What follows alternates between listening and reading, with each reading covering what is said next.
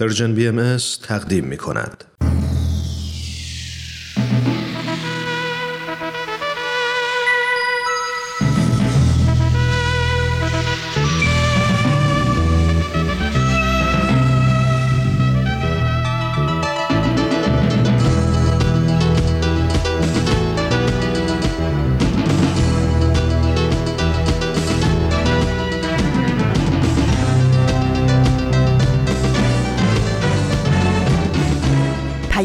دوست، برنامه‌ای برای تفاهم و پیوند دلها.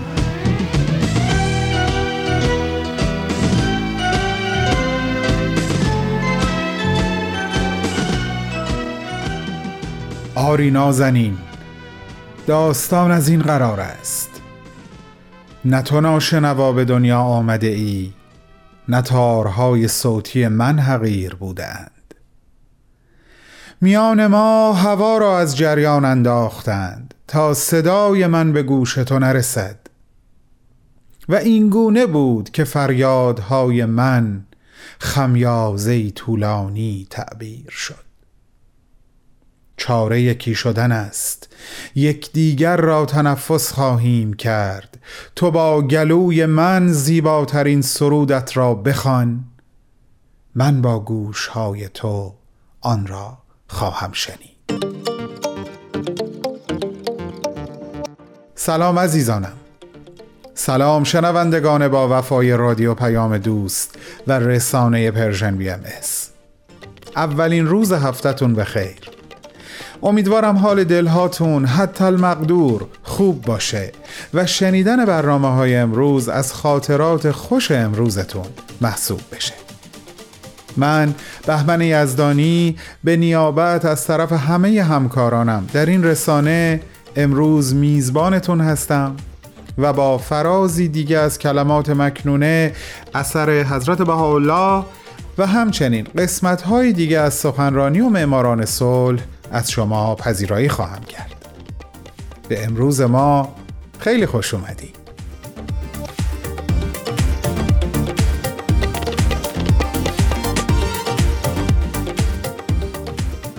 شنبه 13مین روز از خرداد سال 1402 خورشیدی هست و سومین روز از ماه جون سال 2023 میلادی.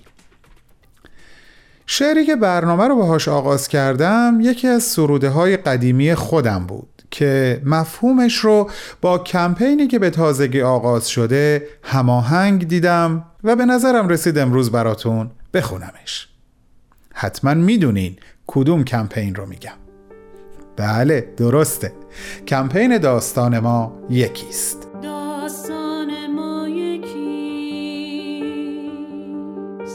داستان پایکوبان رقصیدن زدن، بذر گل افشاندن و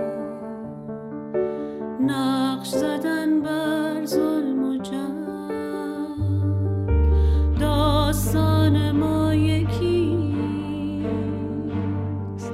این کمپین به مدت 1 سال ادامه خواهد داشت، اما یک دوره فشرده از اون از 11 تا 28 خرداد هست.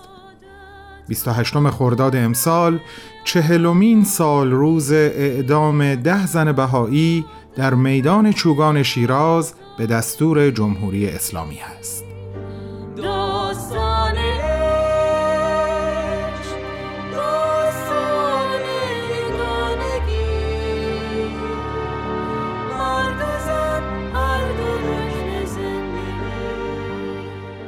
همه ما به هر شکلی که بلدیم یا توانایی و استعداد و علمش رو داریم میتونیم سهم خودمون رو در این کمپین ایفا کنیم.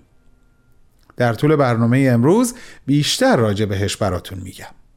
الان بریم به اتفاق هم چراغ اولین برنامه رو روشن کنیم. من در ادامه با شما خواهم بود. ای صاحبان هوش و گوش، اول سروش دوست این است.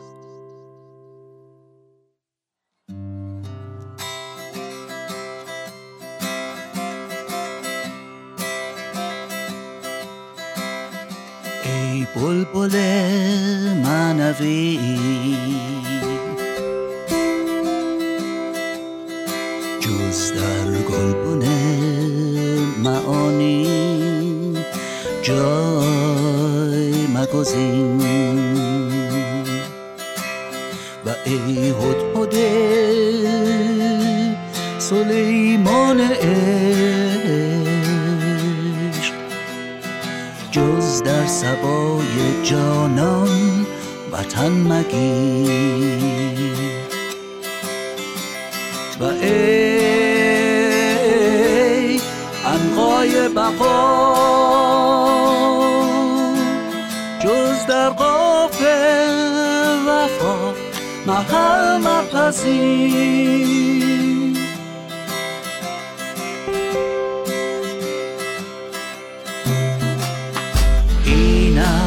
مکان تو اگر بلا مکان به پر جان برپری و آهنگ مقام خود رایگان نمایی. این است مکان تو اگر بلا مکان به پر جان برپری و آهنگ مقام خود رایگان نمایی.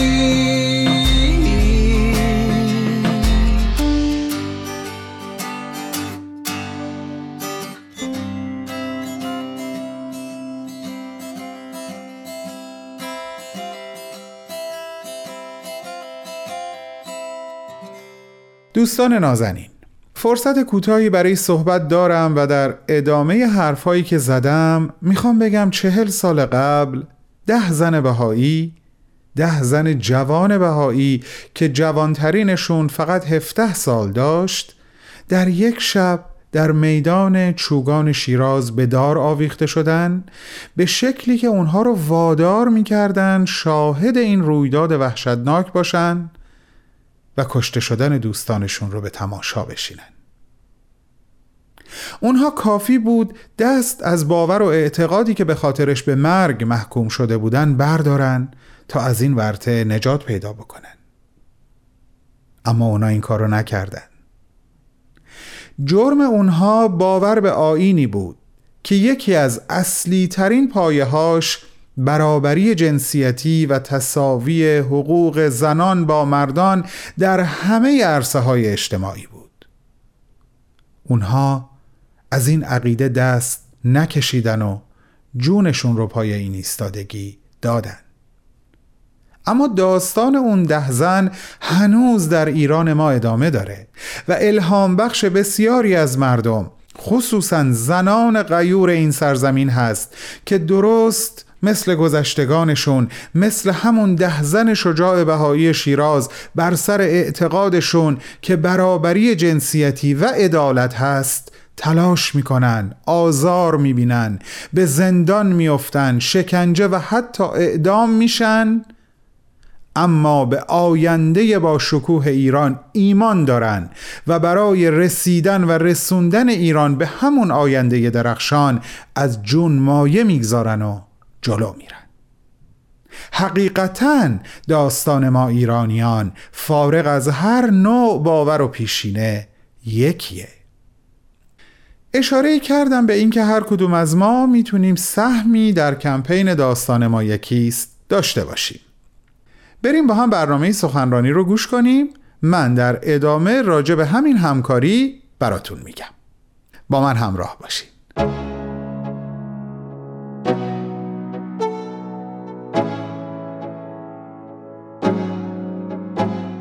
علاقه‌مندان به برنامه سخنرانی امروز با 4مین بخش از گزیده صحبت‌های آقای دکتر نادر سعیدی با شما هستم. این سخنرانی همونطور که هفته‌های قبل خدمتتون گفتم در 32مین کنفرانس سالانه انجمن دوستداران فرهنگ ایرانی که در سال 2022 میلادی و به صورت مجازی برگزار شد توسط ایشون ایراد شده. عنوان این سخنرانی عبارت هست از جهانبینی حضرت عبدالبها. دکتر نادر سعیدی نویسنده هستند و همچنین استاد مطالعات بهایی بنیاد تسلیمی در دپارتمان زبانها و خاور نزدیک در دانشگاه کالیفرنیا در لس آنجلس. ایشون بالغ بر 25 ساله که در زمینه جامعه شناسی تدریس میکنن. با هم بریم به استقبال این بخش از صحبت‌های ایشون.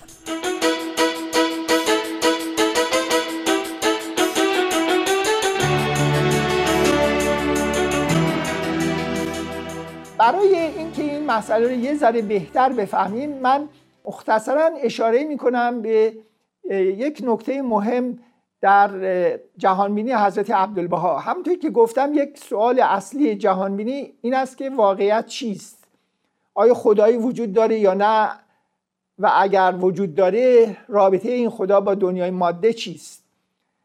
و اصحاب سنتی مذهبی معمولاً معتقد به خدا شدند، اما به ستیز میان خدا و دنیای مادی قائل بودند. اکثر شکل‌های سنتی در اندیشه حضرت عبدالبها مسئله کاملا دگرگون میشه. یعنی حضرت عبدالبها جهانبینیشون مبتنی بر این هست که حقیقت همه چیز روحانی است. یعنی آنچه که ما دنیای مادی مینامیم، طبیعت مینامیم، هم در حقیقت خودش پدیداری است روحانی، و بنابراین ستیز میان خدا و دنیا از میان میره. بالعکس دنیا میشه آینه ای از خدا، جلوه میشه، نشانی میشه از اسما و صفات خدا. و البته این مسئله به معنی تقدس طبیعت هم هست. حفظ محیط زیست، گرامی داشتن طبیعت، اون هم میشه یکی از اصول روحانی این جهان بینی. در توضیح این مسئله حضرت عبدالبها خیلی مسائل را مطرح میکنم. من به یکی از این مباحث حضرت عبدالبها اشاره کوتاهی میکنم. در اندیشه روشنگری قرن 18 در فرانسه، این فلاسفه اومدن و تأکید کردن بر اینکه جامعه قانونمنده و بنابراین جامعه مشمول قوانین هست و دارای نظم هست. به همین علت قانون را در فلسفه روشنگری به عنوان روابط ضروری ناشی از حقایق اشیا تعریفش کردن. قانون را گفتن روابط ضروری است که ناشی هست از حقایق اشیا. ما میبینیم که در آثار حضرت عبدالبها این قانونمند بودن جامعه و تاریخ 100% مورد تأیید قرار میگیره و به همین علت حضرت عبدالبها همین تعریف را به کار میبرن، منتها فراتر میرن و نه تنها در مورد قانون، بلکه در مورد دیانت، در مورد علم، در مورد طبیعت و بالاخره در مورد محبت، همه اینها رو تعریف میکنن به روابط ضروری منبعث از حقایق اشیا. و البته در این تعریف حضرت عبدالبها به این معنی است که محبت این جوهر همه هستی است، چه علم باشه، چه طبیعت باشه، چه دین باشه، همه اینها بلعمال برمیگردن به محبت. اما خود این مسئله به این معنی است که تعبیری که از این قانونمندی بودن حضرت عبدالبها میکنن خیلی فرق داره با اندیشه فلسفه روشنگری. در فلسفه روشنگری روابط ضروریه اینا ناشی میشن از حقایق اشیا، اما این حقایق اشیا به معنی طبیعت اشیا و اجزای مستقل تعریف میشن. یعنی اون چه که وجود داره این اجزا هستن و اون وقت روابط حاصل ارتباط بین این اجزاست. هر کدوم از این اجزا داره یک طبیعت ایستایی است که از این طبیعت ایستا این روابط برمیخیزه. یعنی روابط میشه فرع این اشیای مستقل که هر کدوم صلب هستن و وجود دارن و یه طبیعت ایستا دارن. از نظر حضرت عبدالبها عکس این هست. حضرت عبدالبها در لوح فورل به عنوان مثال تأکید میکنن که وقتی ما فکرمون و ذهنمون را گسترش میدیم، میفهمیم که این حقایق اشیا، روابط ضروری که ناشی میشن از این حقایق اشیا، این حقایق اشیا نه خصوصیت‌های ایستای اجزا هست، بلکه این نظام روابط همبستگی و وابستگی متقابل همه هستی است. این حقیقت اشیا و آنچه که واقعیت داره، حقیقت داره، این نظام وابستی و یگانگی متقابل همه هستی است. یعنی ما در ظاهر، شما منو میبینید به عنوان یه آدمی که نشسته اینجا و متفاوت هست با چیزهای دیگه، اما در حقیقت اگر اکسیژن نباشه من وجود ندارم، اگه درخت ها نباشه من وجود ندارم، اگر دیگر انسان ها و کارشون و غذایی که درست میکنن وجود نداشته باشه من وجود ندارم و هزاران، یعنی همه چیز در ارتباط متقابل با همدیگه است. و از نظر حضرت عبدالبها این یگانگی و روابط متقابل بین موجودات مختلف بازتابی از وحدت خداست، اینه که حقیقت اشیاء را تشکیل میده و بنابراین این روابط ضروری بازتابی است از این همبستگی متقابل بین همه هستی.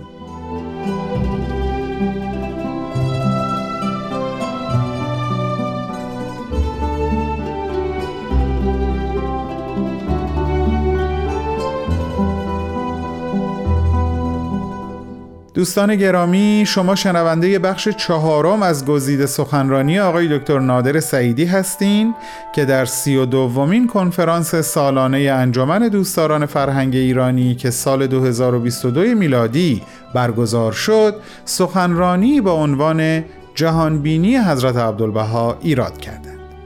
بعد از چند لحظه کوتاه صحبت‌های آقای دکتر رو پی می‌گیریم.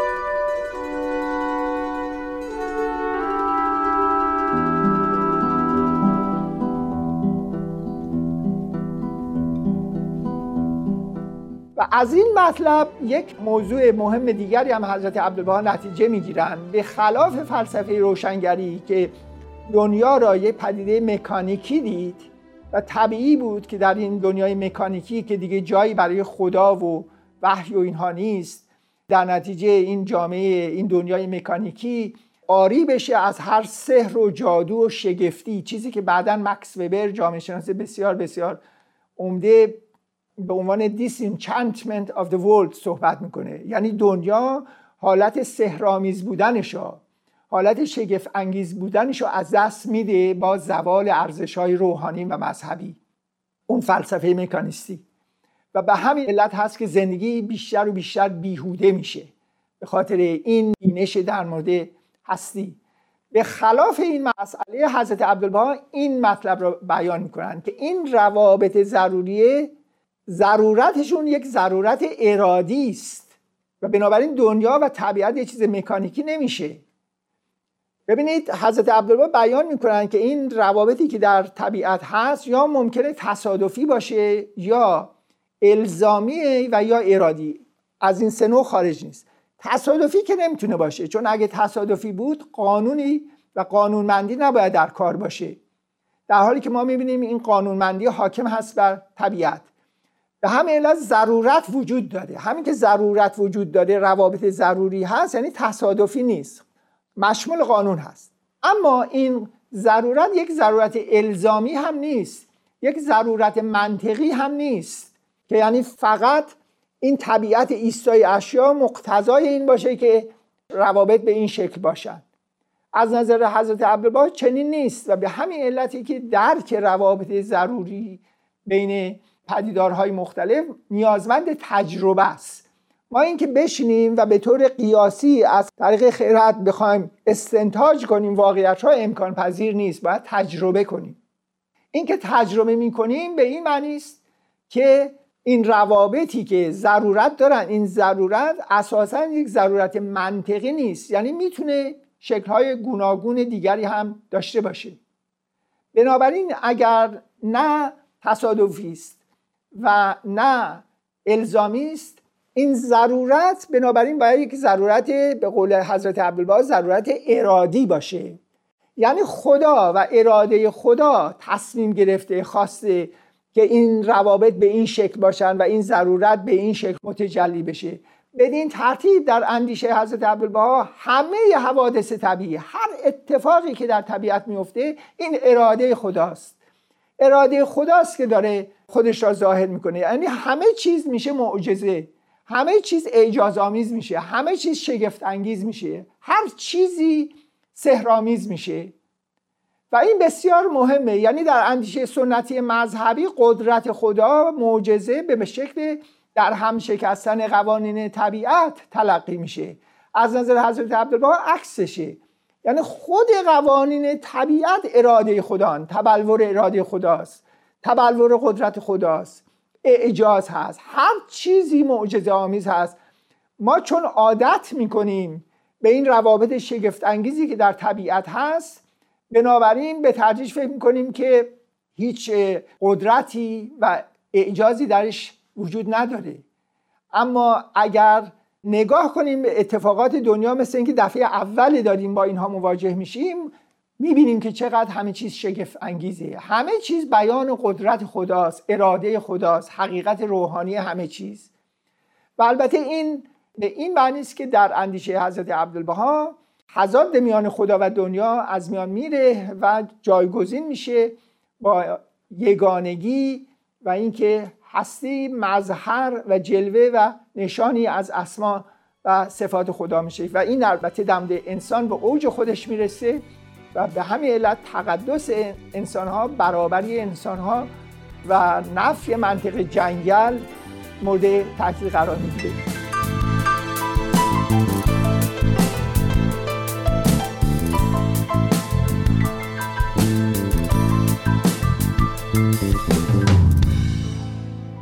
شنوندگان خوب و عزیز، این بود بخش 4 از گزیده صحبت‌های آقای دکتر نادر سعیدی از سخنرانی تحت عنوان جهانبینی حضرت عبدالبها. ایشون این سخنرانی رو در 4مین روز از کنفرانس سالانه انجمن دوستداران فرهنگ ایرانی که در سال 2022 میلادی و به صورت مجازی به مدت 5 روز تشکیل شد ایراد کردند. آقای دکتر نادر سعیدی نویسنده هستند و استاد مطالعات بهایی بنیاد تسلیمی در دپارتمان زبانها و خاور نزدیک در دانشگاه کالیفرنیا.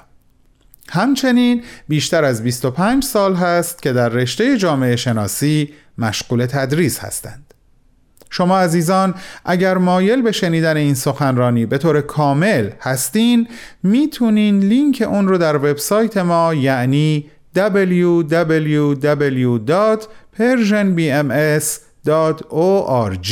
پیدا کنید. از همگی شما دعوت میکنم شنبه هفته آینده همراه ما باشین برای شنیدن بخش 5 از گزیده صحبت‌های آقای دکتر نادر سعیدی. با بهترین آرزوها. هموطنانم مدتی است گرفتار رعد و برق و سابقات. اگر فصل زمستان ظاهر نشود، رعد نغرد، صاعقه ندرخشد، برف نریزد، باران نبارد، تگرگ و سرما نیاید، در این صورت بهار روح بخش پدیدار نگردد، نسیم جان بخش نوزد، اعتدال هوا تحقق نیابد، گل و سنبل نروید، درخت به شکوفه ننشیند، ثمر نبخشد، شاخ و برگ نرویاند. این شدت و برف و یخ و طوفان، ابتدای ظهور گل و سنبل، شکوفه و غنچه و ثمر است. هموطن محزون مباش، برخیز که مقصد نهایی بهاری زیبا و سرورانگیز است.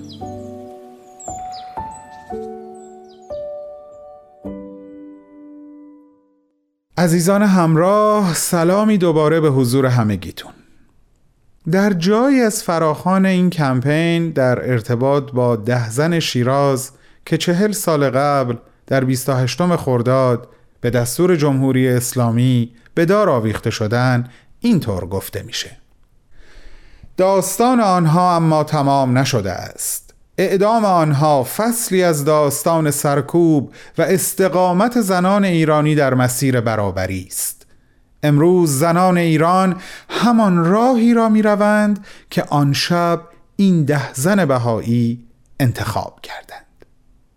داستان استقامت ما در برابر بی‌عدالتی داستان مشترکی است که زنان بیشماری از باورها و پیشینه‌های مختلف آن را تجربه کرده‌اند.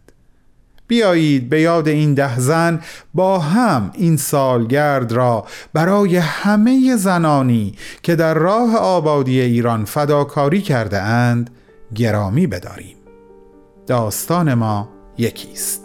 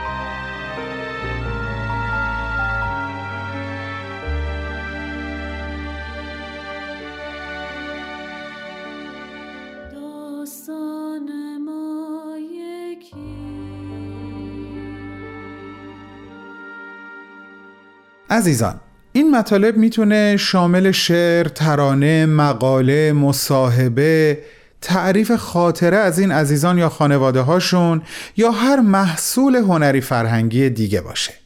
شما میتوانید مطالب خود را با هشتگ داستان ما یکیست به اشتراک بگذارید یا آنها را به آدرس ourstories1@bic.org ارسال کنید.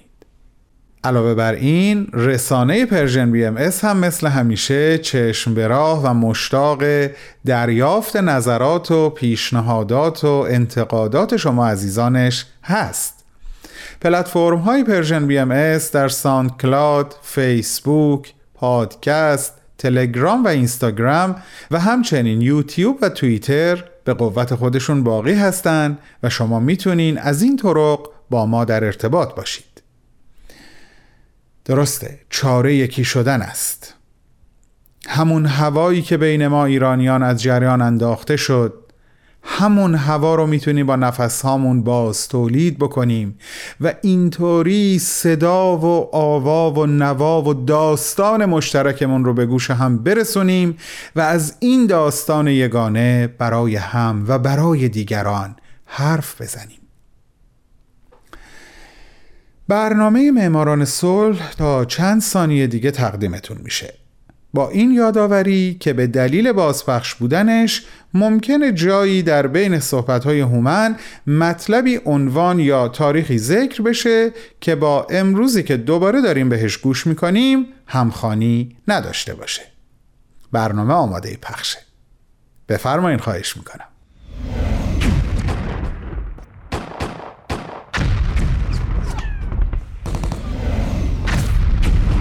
معماران صلح.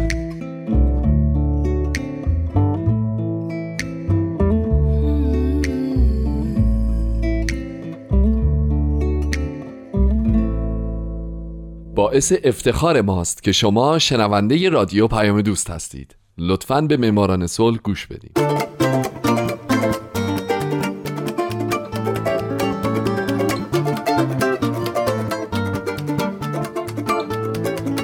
سلام و درود به تک تک شما فارسی زبانان ساکن این دهکده جهانی. سلام به شمایی که برای رسیدن به جهانی بدون جنگ تلاش میکنید، درست مثل قهرمان‌های این برنامه، مثل زنان و مردان و سازمان‌ها و مؤسسات دولتی و غیر دولتی که با کاراشون باعث شدن آدمای کمتری کشته بشن. من هومن عبدی هستم، لطفاً با من همراه باشید.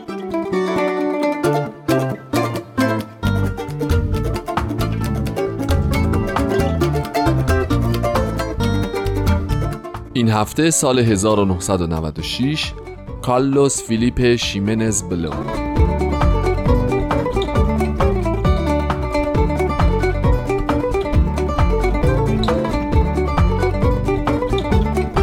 همونطور که میدونین در سال 1996 دو نفر از کشور تیمور شرقی برنده جایزه نوبل صلح شدند. من به زندگی خوزه مانوئل راموس هورتا در هفته گذشته پرداختم، اما کارلوس فیلیپه شیمنز بلو، دیگر برنده نوبل صلح این سال، متولد 3 فوریه 1948،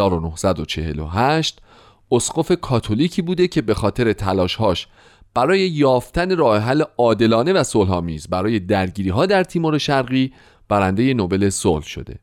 کارلوس الان 67 ساله است و همچنان به عنوان یک روحانی مشغول به کار و فعالیته.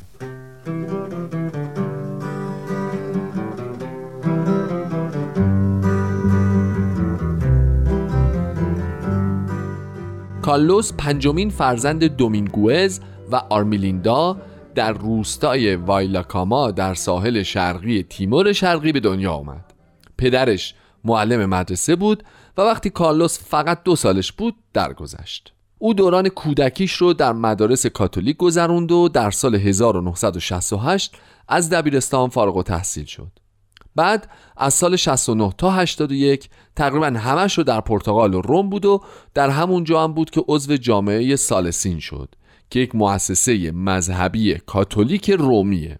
او در پرتغال و روم به تحصیل در رشته فلسفه و الهیات پرداخت، بعضی وقتا برمیگشت به تیمور یا میرفت به ماکاو برای طی کردن دوران آموزشیش.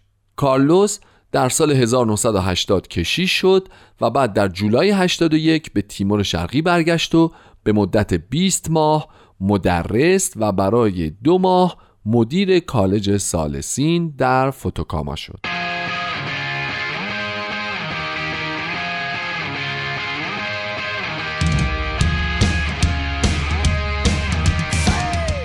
اما خیلی نگذشت که او تدریس و مدیریت در مدرسه رو کنار گذاشت. چرا؟ به این دلیل که به سمت مهمی گمارده شده بود. او از سوی پاپ شده بود رئیس اسقفنشین دیلی، رئیس کلیسای تیمور شرقی و نماینده پاپ در اون منطقه. همین باعث شد که او به عنوان یک رهبر روحانی در قلمرویی که پر بود از معتقدین سفت و سخت به مذهب کاتولیک به یکی از سخنگویان اصلی مردم تیمور تبدیل بشه. بنابراین کارلوس از این موقعیت بیشترین بهره رو برد و از تاکتیک‌های وحشیانه و سیاست‌های ظالمانه دولت اندونزی انتقاد و اونها رو محکوم می‌کرد.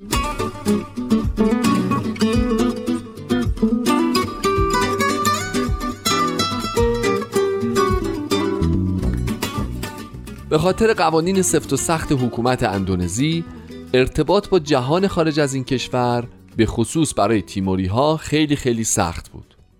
بنابراین کلیسا تنها مکانی بود که چون دولت اندونزی نمیتونست کنترلش بکنه، قادر بود با جهان خارج ارتباط برقرار بکنه.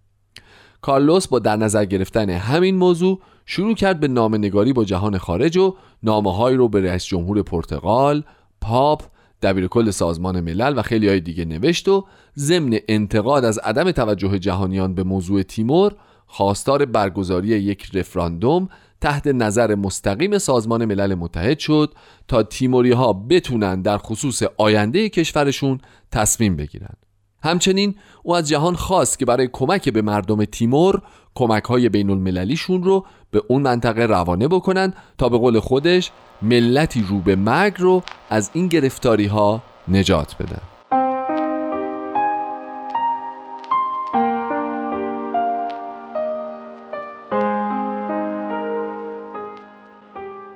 اما زمانی که نامه بلو به سازمان ملل متحد علنی شد، اوضاع براش سخت شد و چه از طرف بسیاری از مردم اندونزی و چه از طرف حکومت زیر فشار زیادی قرار گرفت. او به راهش ادامه میداد و همچنان به روشنگری میپرداخت. او قویاً معتقد بود به مبارزات غیر خشونت‌آمیز و از مردم اینطور مبارزاتی رو طلب میکرد. او در ژانویه 1994 در نامه سرگشاده نگرانی خودش رو از وضعیتی که تیمور شرقی درونه ابراز کرد و پیشنهاد داد که دولت اندونزی حکومت نظامی خودش رو در این کشور کم کنه، حقوق مدنی شهروندان رو گسترش بده و به تیمور شرقی از طرف اندونزی این اجازه داده بشه که برای تعیین سرنوشتشون یک رفراندوم دموکراتیک برگزار بکنن.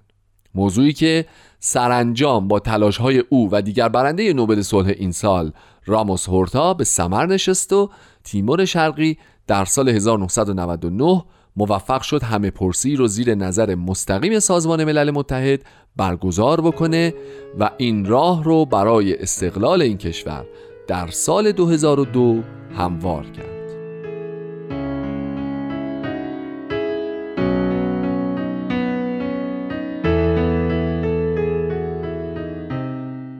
تلاش‌های کارلوس فیلیپه شیمنز بلو، یکی از دو برنده جایزه نوبل صلح سال 1996، هم باعث آزادی کشورش هم باعث اهدای جایزه نوبل صلح به او شد.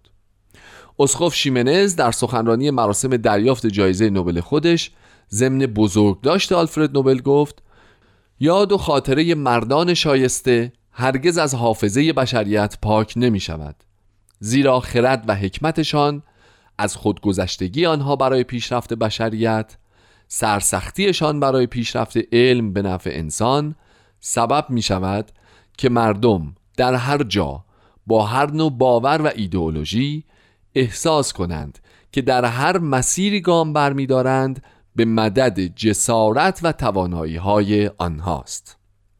این انسان های شایسته مدام وجدان کسانی را که به پیشرفت بشر اهمیت نمیدهند آزار میدهند، چرا که این امری است مسلم که هر کس باید به هر طریق یا به هر شکلی تلاش و مشارکت کند تا نوع بشر هر روز به انسانیت نزدیک و نزدیکتر شود.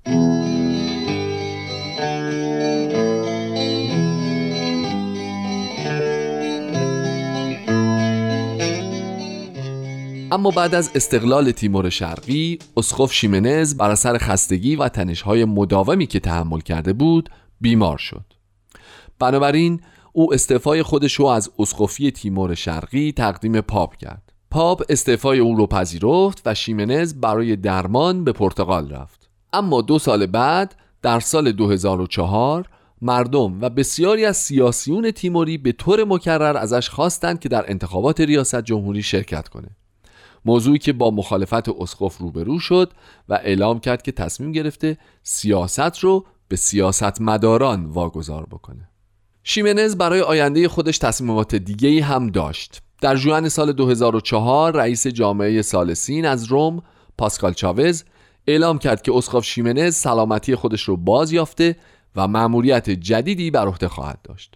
مأموریت جدیدش این بود که بره به موزامبیک و در اون کشور به عنوان یکی از اعضای جامعه سالسین اقامت بکنه و به کلیسا و مردم اون منطقه خدمت بکنه. اسقف شیمنز در بیانیه‌ای این موضوع رو قبول کرد و اعلام کرد که از جوانی آرزوی انجام این مأموریت رو داشته.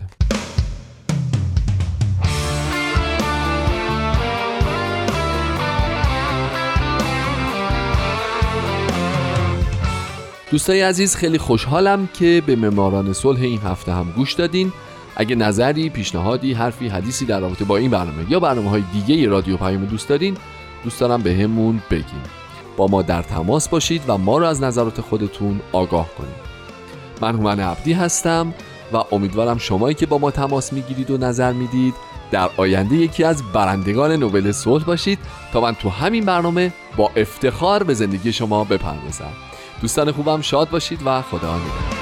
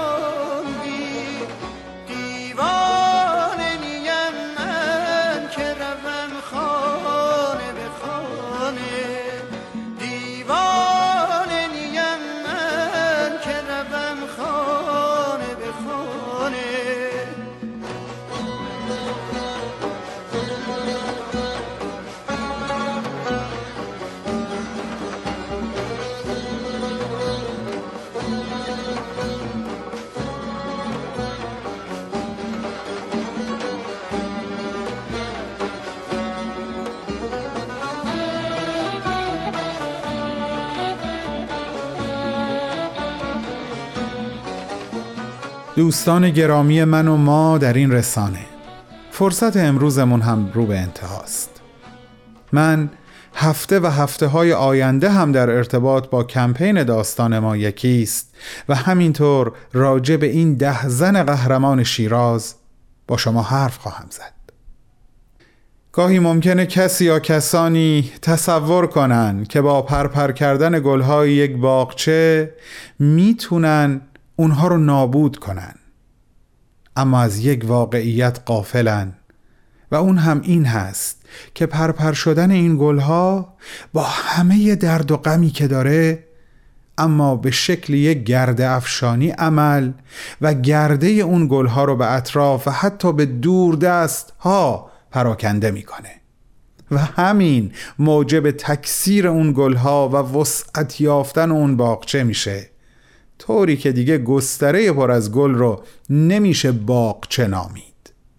یک سرزمین از اون گلها خودنمایی میکنه. مطمئنم که منظورم رو درک کردید. پس صحبتم رو کوتاه میکنم. همتون رو مثل همیشه به حقیقی ترین و ماندگارترین عواطف قلبی خودم و همکارانم اطمینان میدم و تا شنبه هفته بعد که دوباره میزبان شما خواهم بود، به خالق میسپارمتون که ما رو یگانه خواست و یگانه آفرید. خداحافظ.